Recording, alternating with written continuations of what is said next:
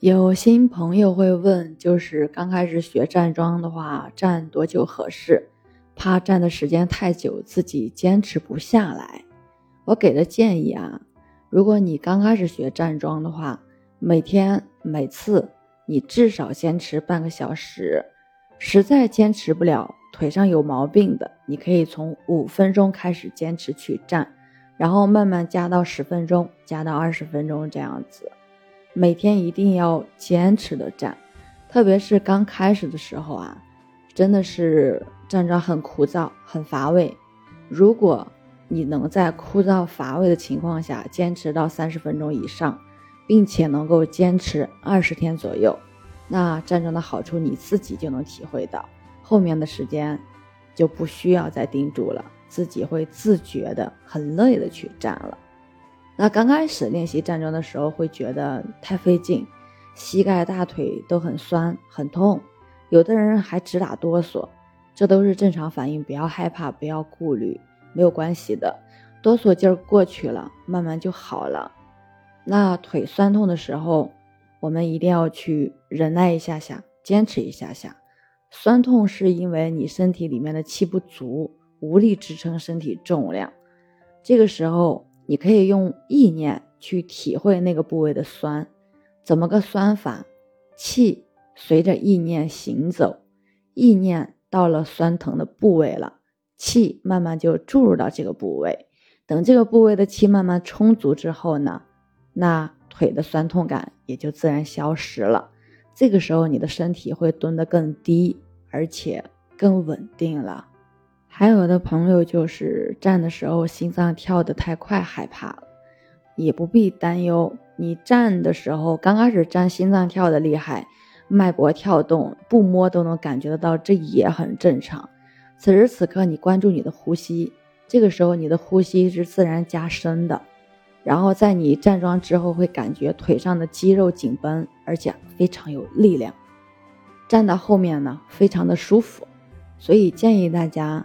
可以连续站三个月，连续站三个月以上之后，如果突然有一天很忙没有去站，你那天会觉得不舒服了，因为你站习惯了，不站反而难受。养成习惯后，你更会觉得站桩它是一件非常享受的事情。那还有的就是一开始站桩就是抖得非常厉害，在一个星期之后抖的程度降低了，就会单。担担心什么？担心抖的降低的话，我的能量是不是也就跟着降低了？不会的，其实抖动降低不意味着你的站桩的效果低。你会发现，就是外抖动降低了，但是内在抖动它没有降低，你肌肉的内部抖动依然是存在的，而且它创造磁场的能量也没有降低，反而是增高了。所以，就是当你站桩越来越熟练的时候，不必去担心你的抖动降低了，你的能量跟着就低了。你如果实在觉得能量低了，你可以加强一些站桩的强度，把腿分得再开一些就可以了。站过桩的人都有这种体验啊，只要站上一会儿，就能感觉四肢发热，这是因为气血开始旺盛起来了。再站一会儿，会自然感觉到体内气的一个运动，意念到哪儿，气跟到哪儿。这主要就是因为体内的经络它开始连通了，经络通了之后，气血就可以畅通无阻，那身体各种潜藏的病症很快就能得到一个改善。正如苏东坡评价练站桩时所说的：“奇效初不甚觉。”但积累百余日，功用不可量，比之服药，其利百倍。那比起站桩的时间长短的话，我觉得更重要的是质量，就是我们站桩要有站桩的质量。对于站桩最重要的关键在于你有没有站进去。所以，我们是用一个时间的积累来从量变到质变的一个过程。什么是站进去呢？这个词儿好像是一个暗语。凡是曾经站进去过的人都明白是什么意思，不需要解释。但是对于初学者来说，你是不可能站进去的。所以不太好形容。但是呢，有一个简单的标志啊，就是眼珠不顺，眼皮不眨，眼神自然的长时间的凝定不动，这是一个标志。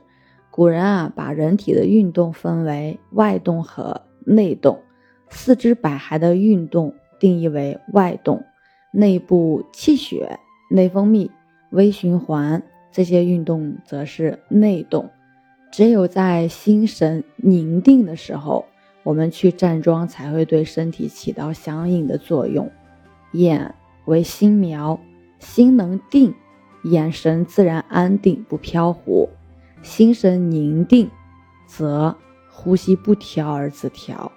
这也是一拳一向不主张刻意调息的原因，因为呼吸嘛，本为我们人体的自然功能。如果通过后天意识和手段去横加干涉了，更容易发生弊端。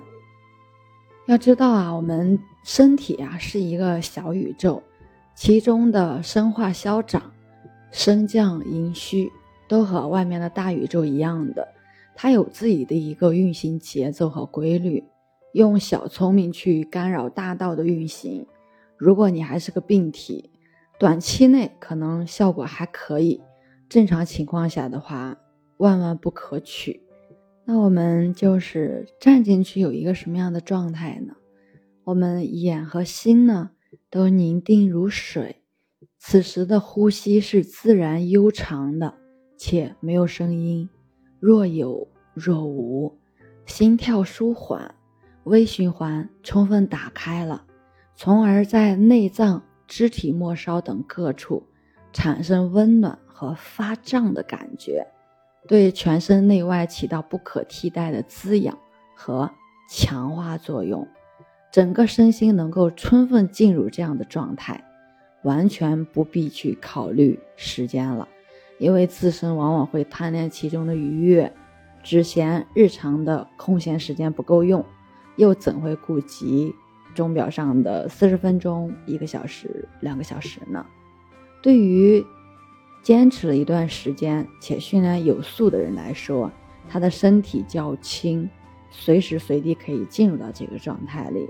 但是对于我们初学者来说呢，因为我们身心气血都比较浊，就好比一瓶浊水，需要静后期沉淀澄清，往往会产生一个焦虑不适。因为身体对这种状态它比较陌生，所以静不了多久就急于的想要回到自己熟悉的那个外动的状态里面去。所以初学练功的话，没有任何捷径的，我们就是要熬时间，时间够了，那你的量达到了，那质自然就出来了。今天就分享到这里，我是袁一凡，一个二十岁的八零后修行人，喜欢主播的。欢迎关注，欢迎订阅。